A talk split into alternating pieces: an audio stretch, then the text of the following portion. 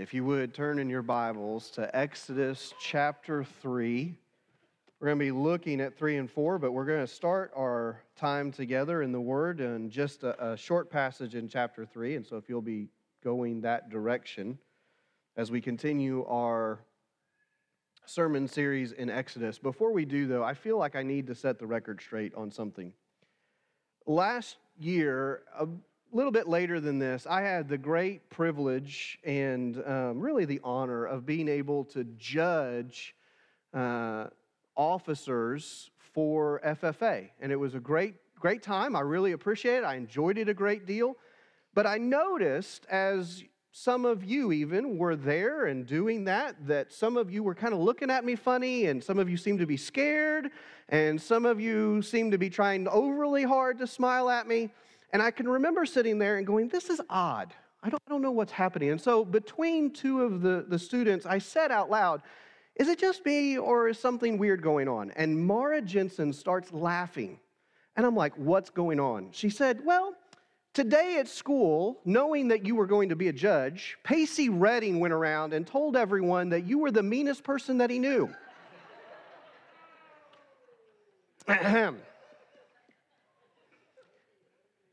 I hope this morning that we can dispel that. I greeted you with a smile. I welcomed you into our home. You saw plenty of children hanging around me, and none of them felt threatened or worried. Okay? I'd like to think that I'm not the meanest person you've ever met in the world. So, but we are glad that you all are here. We're glad if you're a guest with us that you're here, um, and certainly hope that we can make you feel like family and make you feel at home here. We started our sermon series in Exodus last week. Sorry, I just caught the Redding family over here. Um, I, I, I, we started our sermon series in Exodus last week, and we talked about a couple of things. One, that Exodus is both one of the most familiar books in the Bible to us, and it's also one of the most unfamiliar books in the Bible. Most familiar because if uh, even if you didn't grow up in tr- grow up in church, you probably have heard of the Ten Commandments. You may have heard of Moses. You may have heard the parting of the Red Sea. All of those things come from Exodus. At the same time, even if you did grow up in church, many of us did not read the second two third or the two thirds, latter two thirds of the book, where we see what happens after the Ten Commandments are given, where the tabernacle is constructed and talked about, and all those uh, the parts of the law are put together. And so, in that sense, it's a very unfamiliar book. And so, we're hopeful that as we go through this together over the course of the next several weeks, that we will have a better understanding of this wonderful book of Exodus. And part of the reason that it's good to have that understanding is because Exodus is a wonderful foreshadowing of how God desires to relate to his people throughout history.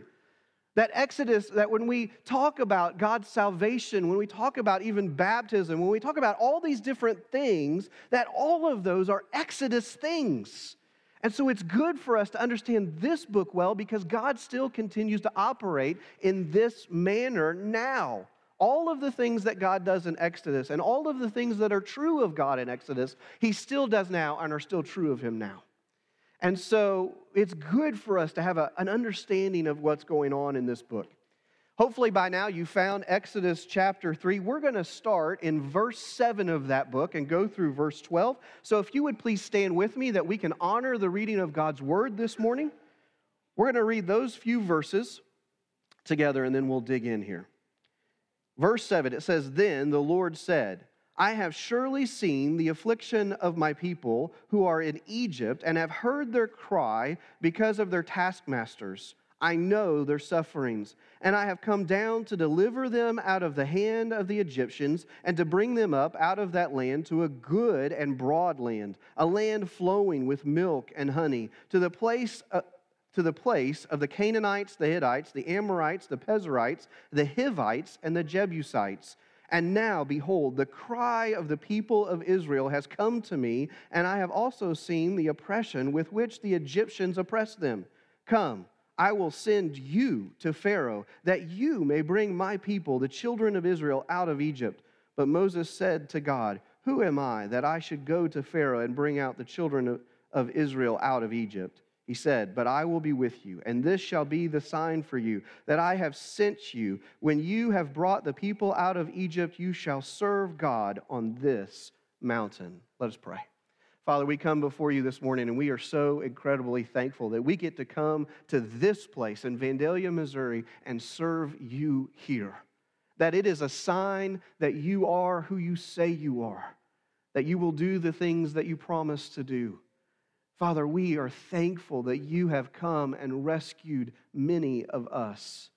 We are thankful that you send us on a mission to rescue many more. Father, we pray this morning that as we listen to your word, that we would be reminded of the great glories that you have accomplished and that you are, and that we would be ready to join you on that rescue mission that you've called each of us on. We pray this in the beautiful name of Jesus Christ. Amen. Thank you. You may be seated. When we come to Exodus, when we come to Exodus in this particular passage, we see something interesting. We see God sharing with a man his desires, his plans. It's an interesting part of a relationship when you get to the point where the other individual begins to share, or you begin to share, your desires, your plans, your hopes, and your dreams. That's a, that's a deepening of the relationship that goes beyond just a surface level, how are you doing? How was your week, right? It's an important step in a relationship.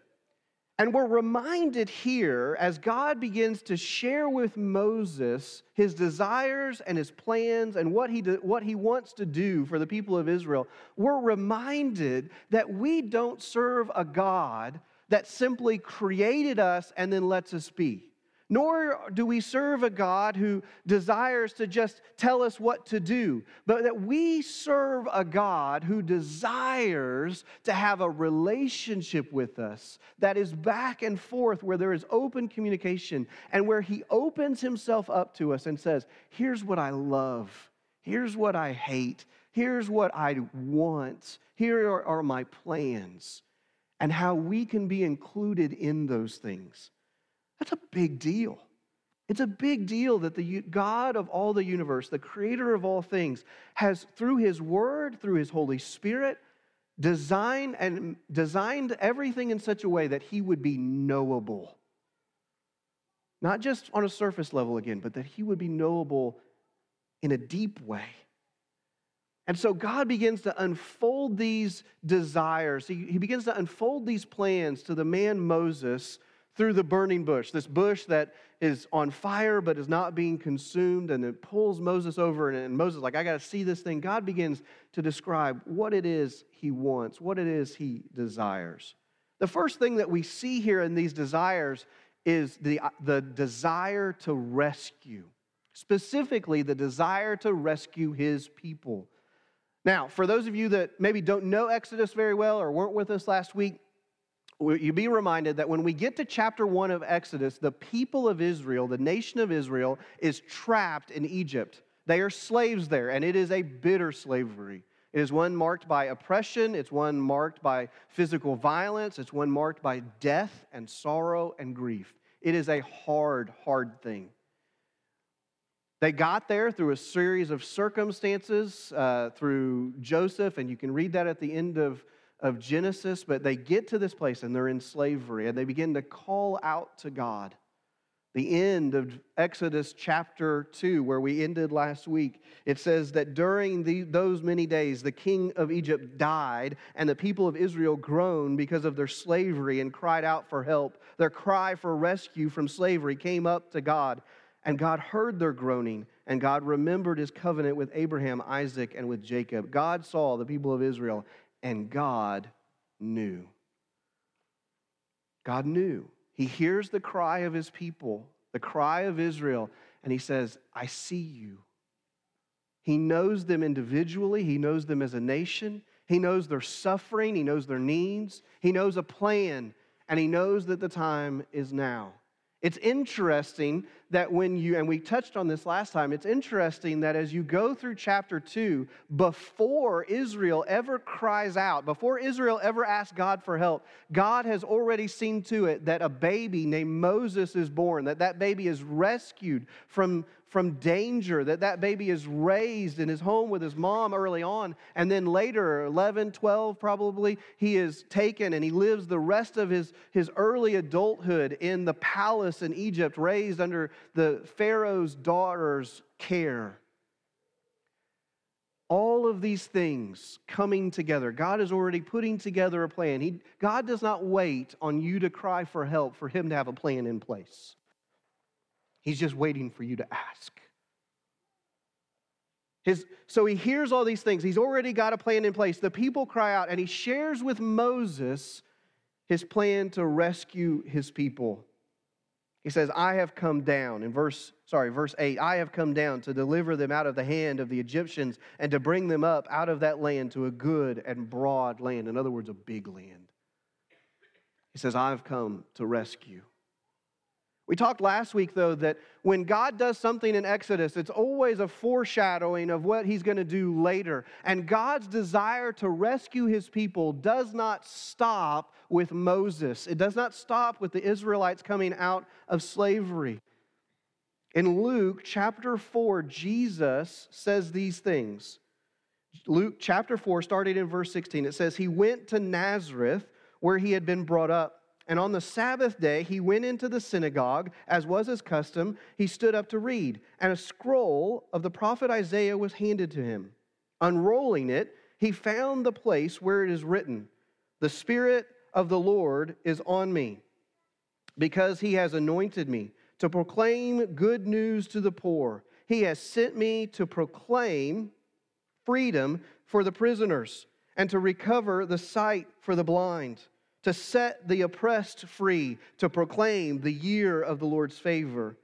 Then he rolled up the scroll, gave it back to the attendant, and sat down. The eyes of everyone in the synagogue were fastened on him, and he began to say to them, Today this scripture is fulfilled in your hearing. It's interesting. Jesus Christ, God in the flesh, comes and he sits before, before the people and he reads from them scripture and he announces why he has come to earth. And why he has come is to set the oppressed free. He's come to set the captives free. Who is he talking about there? Who is it that Jesus says needs freedom? Well, he's not talking about anyone that's physically in slavery. Who he is talking about is those that are are in captivity to sin. You see, we are born with a sin nature. We, in essence, are born into slavery. Sin is that thing that we do that God tells us not to do, or not doing things that God tells us to do, and we don't have to be taught that. I have a three year old daughter. You may have seen her up here for FFA and for visitors. You, you may have seen her up here and sitting with me. No one has to teach a three year old how to punch someone. All of you are laughing because you know it's true. Uh, no one has to teach a three year old how to be jealous. No one has to teach a three year old how to steal. No one has to teach a three year old how to lie or be disobedient to their parents, right? It's just there. It's part of our nature. No one had to teach me that either. It was just there. And it holds us captive, the Bible says. It imprisons us, whether we realize it or not. We are trapped. And we're unable to escape, not only from that sin nature, but we're unable to escape the consequences of that sin. Just as when we break the law, there are consequences to that law, so too when we break God's law, there are consequences to that, namely eternal death. God's desire, though, that he states again and again and again and again throughout Scripture, is that his desire is to save, to set his people free. Through Moses, he does that for the Israelites, but for us, he sends someone better than Moses. He sends Jesus Christ. Jesus lives a perfect life so that he can pay our penalty, our consequences for us on the cross and through the resurrection. He sends a better Savior than Moses. but his desire is to rescue. And he's been doing that for all of human history. But he also shares with us another desire, and that is to establish, to give a home. Going back to our passage, it says that he has come to bring them out of the hand of the Egyptians and to bring them up out of that land to a good and broad land, a land flowing with milk and honey, to a place of the Canaanites. And then he goes on to list several other nations that are there. He's telling them a geographical place. If you looked on a map now, you can still find Israel, that, that, that promised land that God had given to that nation. This desire to establish them in a home is a fulfillment of a promise that had made, been made hundreds of years ago. Hundreds of years previous to that comment, there had been a man named Abraham whom God had said, Come follow me. Abraham does that. And God makes him a promise. He says, If you will continue to follow me, I will make you a great nation through whom I will bless all the world. A prediction of Jesus Christ. And he says, And I will give you a home. I will give you this land. It took time for that promise to be fulfilled. Abraham would have one legitimate son, Isaac. He would, Isaac would have two sons, Esau and Jacob. Jacob would na- later be renamed Israel. Israel would have 12 sons. And by the time they moved to Egypt, they were about 70 people. That's not a nation that can control a land, that's a large family. Okay? That's a large extended family. Some of you may have families bigger than that right now if you count cousins and uncles and aunts. And God keeps them in Egypt, and for a time that's good, and they're protected and they're safe, and they grow and they multiply and they become hundreds of thousands, maybe even a, a low million number. And at that point, they do come under oppression, but God says, Now's the time. Now you will, I, I'm going to take you home. It's interesting, again, God's desire to rescue is for then and for now. God's desire to establish is for then and for now. Jesus tells us in John chapter 4, or sorry, John, the Gospel of John, that he has gone to prepare a place for us and that he will come back for us. Revelation 21, maybe uh, a passage that we have read here countless times but it is so, so sweet to hear this promise again and again. Revelation 21, starting in verse 1 Then I saw a new heaven and a new earth, for the first heaven and the first earth had passed away, and the sea was no more. And I saw the holy city, a new Jerusalem, coming down out of heaven from God, prepared as a bride adorned for her husband. And I heard a loud voice from the throne saying, Behold, the dwelling place of God is with man he will dwell with them, and they will be his people, and God himself will be with them as their God. He will wipe away every tear from their eye, and death shall be no more. Neither shall there be mourning, nor crying, nor pain anymore, for the former things have passed away. You see, God is in the business of rescue, but he is also in the business of establishing his people in a home. And the home that we look forward to is not some just uh, a nation flowing with milk and honey. The home that we look forward to as believers in Jesus Christ is a new heaven and a new earth where sin has not touched anything, where nothing has been corrupted, where there is no pain, there is no suffering, there is no disease, there is no famine, there is no drought, there are no more tears, there are no more grief, there is no more sorrow. And that is worth being excited about. That is worth praise and worship and honor. That is worth all that we deal with here. We look forward to that. That's a promise of a home to come. God says, I'm going to establish you, I'm going to give you a home. That's his desire for you to rescue you, to establish you, and to bring his, he gives shares another desire, a desire to bring his people close. He says there at the end of the passage that we've been looking at in verse 12, he says, But I will be with you, and this will be a sign for you that I have sent you, that you have brought the people out of Egypt. You shall serve God on this mountain. God makes an, another declaration to Moses, another declaration of his plan and of his desire. And that declaration is that I'm going to do amazing things through you, Moses. I'm going to rescue my people. I'm going to bring them home, and you're going to you're going to worship. You're going to serve me here. I'm going to bring my people close to me. Again, one of the remarkable things that the Bible explains to us and that we experience as believers is that we serve a God that doesn't just stand in the distance and occasionally do things in human history. We serve and know a God who cares about us. We know and serve a God who desires to bring us close so that we can have that relationship with Him, that we can experience things with Him. When Melissa and I first started talking, and I say talking because we were 12 hours apart driving um, over roads that made you feel like somebody had been punching you in the kidney for 12 straight hours. We, the only way for us to date was through Zoom, okay, and, and through video conferencing. And at first that was okay, but as time progressed and I got to know Melissa better, what I found was an increasing desire for her to be near me, for her to be close. And even today, when we go on trips or when we're separated for some reason for any length of time, there is an increasing desire during that time for her to be close, okay? For her to be near. Multiply that by a million, and you have the desire of God to bring his people close. For them not to be distant, but for them to be near him. Remember what it says in Revelation 21? It wasn't just a promise of a new heaven and a new earth. It wasn't just a promise of the absence of suffering. Notice what he says at, there towards the beginning. He says, Behold, the dwelling place of God is with man. He will dwell with them, and they will be his people, and God himself will be with them as their God.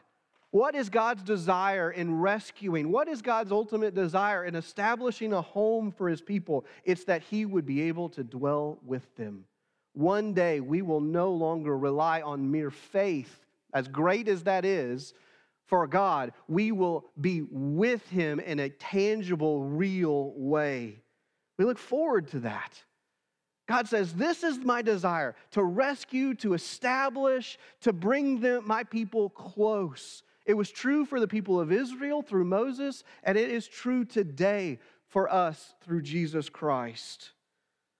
So, how does God go about doing that? What are the means by which God uses to save people, to rescue people? Well, first, God often uses his people. Notice here in our passage that we've talked about, he shares with Moses the desires that he has. And then in verse 10, he says, Come, I will send you to Pharaoh that you may bring my people, the children of Israel, out of Egypt. You see, the normal means by which God chooses to bring about rescue in an individual's life is to use his people. To use people like me, people like you, People like, in, like us in churches around this community and around this nation and around this world. God's normal means of, of bringing salvation in an individual's life is through his people. He used Moses to go to Egypt. He uses Paul to establish churches. He uses grandparents and parents. He uses classmates. He uses people to share the gospel. In all my time in being in church and being around believers and knowing Jesus Christ, I've heard so many testimonies and stories about how Jesus has saved people and how he's entered in their life. Very, very, very few of them, less than probably 1%, have I ever heard someone say, I was completely alone. I'd never heard the name of Jesus Christ ever in my life, and God saved me. The vast majority, 99% of people that come to know Jesus Christ, there is someone that walked into their life, and, may, and usually multiple someones that God has taken into their life and expressed His love and His mercy and His grace and His forgiveness and His plan for them until finally they said, You're mine and I'm yours. Save me. It's a multiple thing. God uses people, and God often uses those with connections. God often uses those with connections. Let me clarify a little bit here what I mean by looking at Moses. This is something that maybe we skim over sometimes and we don't really put, put some thought into. But Moses, remember, is saved by a baby as Pharaoh's by Pharaoh's daughter, okay? Pharaoh's daughter then turns him back over through an amazing set of circumstances to his mom, who raises him from when he's a nursing baby until he's a young, young man, young adult. At that point, probably early teenage years, he goes and he lives in the palace with the Pharaoh and the Pharaoh's daughter. So he knows not only the Hebrews and the Israelites, he also knows everyone in the palace. Now, the verse at the end of chapter 2 tells us that that Pharaoh died and a new Pharaoh came up. Well, how does Pharaoh, how does that normally work? It's usually the Pharaoh's son, right? So it would be a sibling of the sister of the daughter of Pharaoh, normally. Sometimes it's a grandson. So when Moses walks back into that palace, that new Pharaoh is a man that at one time he may have called uncle or he may have called brother or cousin. The point is when he walked back into the palace, they knew him and he and he knew them. There was a connection point there. And that wasn't an accident. As Moses stands before them and says, Thus saith the Lord, there had to be a little bit of them going, Aren't you Moses? I remember you when you had acne all over your face. God uses people, though, with connections. He has put you exactly where He has put you for a reason. He's put you in the job he's put you in. He's put you in the classroom he's put you in. He's given you the coworkers and the classmates and the family and the friends and the neighbors and the acquaintances. He has given you all of those people for a purpose. And he has given you those relationships for a purpose because God not only uses his people to rescue, he uses the connections that he has established for that purpose as well. God uses his people, God often uses those connections, but God also confounds the world. God also often confounds the world. Moses, standing in front of that burning bush, has to be remembering some things. One, he's remembering why he's not in Egypt anymore. You go through chapter 2 and you find that Moses defended an Israelite, some, a man that was being beaten by a slave master. Moses defends that Israelite, and in defending him, he ends up killing the slave master. And because of that, Moses flees for, his life from the palace. He flees from his life from Egypt, and he finds himself in the desert. And now he's standing there, a shepherd of not his own sheep. He's the shepherd of his father in law's sheep. And he's standing before this burning bush, and God is saying, I'm going to send you back to Egypt, back to the palace, and you're going to lead my people out. And Moses is like, I don't think you understand. I'm not exactly welcome. There's a reason that I left. I'm a shepherd. It's not even my own sheep that I'm watching. I'm by no means wealthy. I'm a man by, that is by no means a man of prestige. In fact, he says, I am slow to speak. We get the idea that through the, through the Hebrew that there's a possibility that Moses had a speech impediment. He goes, You want me to walk in front of the Pharaoh and do what? But God says, No, I want you. Because God loves to use what the world sees as weak. 1 Corinthians chapter 1, starting in verse 26. For consider your calling, brothers. Not many of you were wise according to worldly standards, not many were powerful, not many were of noble birth. But God chose what is foolish in the world to shame the wise. God chose what is weak in the world to shame the strong. God chose what is low and despised in the world, even things that are not, to bring to nothing things that are, so that no human being might boast in the presence of God. And because of him, you are in Christ Jesus who became to us wisdom from God, righteousness, sanctification, and redemption, so that, as it is written, let the one who boasts boast in the Lord. God uses, often uses his people. He often uses the connections that he has given his people, and he often uses the weak to confound the world so that all the glory may go to him. However, when he does that, oftentimes, and when he points to us and says, I want to use you, I want to use you, we come up with excuses. We come up with excuses. Moses certainly does here. Moses stands before the burning bush and says, God, I don't think you understand who you are talking to. I don't, under- I don't think you understand what's going on here. I think this is a crazy plan. He says, Who am I? Who am I to go and to speak to Pharaoh? God's response is something in the line of, You're the one that I've chosen. I, have I've gifted you in certain ways. I want to use you. We too stand before God sometimes and we hear Him say, I want to use you. I want to use you to, to teach that Sunday school class. I want to use you to go visit that individual. I want you to go talk to that person about the love of Christ. I want to use you in this way or that way. And we stand there and we say, Who am I? I can't do that. God looks at us and he says, You're mine. The prophet Isaiah stands there and says, Woe is me, because for I'm a man of unclean lips. What is God's response to that? He takes a coal from the, t- from the altar and he touches it to Isaiah's lips, figure in, in, in the imagery, cleansing him. God says, You're mine. You're my child. You don't worry about all the other stuff. I'm the one that adopted you. I'm the one that cleansed you. I'm the one that gives you the power. You go.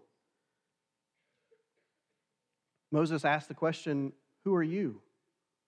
He says, Who is it that, who is it that I'm going to say sent me? and how do they know? How do they know that, that I have any authority? God says, You tell them, I am sent you. I am. God doesn't describe himself. God doesn't, God doesn't go any farther. He just says, I am. And then he gives Moses three signs. He gives him the sign of he takes his walking stick, he throws it on the ground, it turns into a snake. Then he tells Moses, pick it up by the tail. Moses does that, turns back into a walking stick. He has, his, has him stick his hand in his coat when he pulls it out, it's diseased. When he sticks it back in, it's healed. He tells him to go, when he gets to Egypt, to go to the Nile, that mighty river that runs through Egypt, to take water out of the Nile, to pour it on the ground, and when it does, it'll turn to blood. He gives him three, these three signs to say, This is who I am. This is where my authority comes from. In the same way, we can at times look at God and say, How will they know that you have sent me?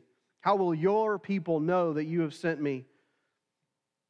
God does not give us maybe signs and, and miracles the way that he does Moses. No, he gives us something better. He says, You tell them Christ crucified and Christ resurrected. You see, all of Christianity f- rises and falls on the resurrection, on Jesus Christ coming back on the third day. He says, You point them to Christ crucified, you point them to the resurrection, and if they're mine, they will know who you are, and they will know that you speak the truth. But we have that excuse Who am I? Who are you? And then we have the countless excuses I can't because. Moses stands before a burning bush. He's heard the word of God speak. He's heard the plan of God. He's heard the power of God. And yet Moses stands there and says, I can't. I can't. I can't because of my speech. I can't because of who I am. He says, I can't do it. Find somebody else we stand, we at times can stand before God and say, I can't. God, you don't know my situation. You don't know my past. You don't know what I've done. God, you don't know the physical limitations that I have. You don't know the financial limitations that I have. God, I can't. Send someone else. God's response is, No, I want you. Paul stands before God and says, Please remove this thorn from my flesh. Please remove this weakness from me. God says, God's response is, My grace is enough. Oh, friend, that we would understand that there is no excuse that God cannot overcome when he sends his people. He looks at Moses, verse 12. He says, But I will be with you it's very familiar to the phrase, or very similar to the phrase that Jesus Christ gives to the disciples when he's sending them out in that great commission of Matthew 28 that we talked about a few weeks ago when he says, I am with you until the end of the age. You see, God's response to all of your excuses is, I will be with you, and his presence changes everything. His presence changes everything. Moses, uh, if Moses were to walk into Pharaoh's palace and say, Let Israel go, and he did not have the power of God behind him, if he did not have the presence of God with him, he would have been killed, or at the very least, laughed out of the place. But he goes with the presence of God, and God's presence changes everything. He goes with the power of God, and God's power is enough. It's not Moses who, who does all those miracles. It's not Moses who frees his people. It's not Moses who parts the Red Sea. It's not Moses who meets them at the mountain. It is God. And when we go in the Great Commission to go and to rescue others, God goes with us. And it is not by our power that their eyes are open. It's not by our power that their hearts are softened. It's not by our power that they are saved. It is by His. And His power is enough. And His purpose will succeed. Jesus tells Peter, when Peter confesses that Jesus Christ is the Son of God, he tells Peter, Upon this I will build my church, and the gates of heaven will never prevail. His purpose will succeed. We see it in, in the story of Moses, right? In this story of Exodus, that God goes they do, in fact, lead the people out of Israel. They go through the journey through the desert. They get to the promised land, and they are there established as a people and a nation. God fulfills his promises, his purpose will succeed. All believers, all believers are on a rescue mission. All of us have been called to take the good news of what Jesus Christ has done, his desire to rescue, his desire to establish and give a home, his desire to, call, to pull people closer to him. All of us have been given the rescue mission to proclaim those truths. Some of us are called to go to one. Some of us are called to go to 10. Some of us are called to go to hundreds or thousands. The reality is, the number doesn't matter. What matters is how you will answer this question Will you believe in the word and the mission of God, or will you believe the excuses of your heart? How will you answer that question? Will you believe in the word and the mission of God, or will you believe in the excuses of your heart? Brother and sister, what will it be? That's the question before you this morning.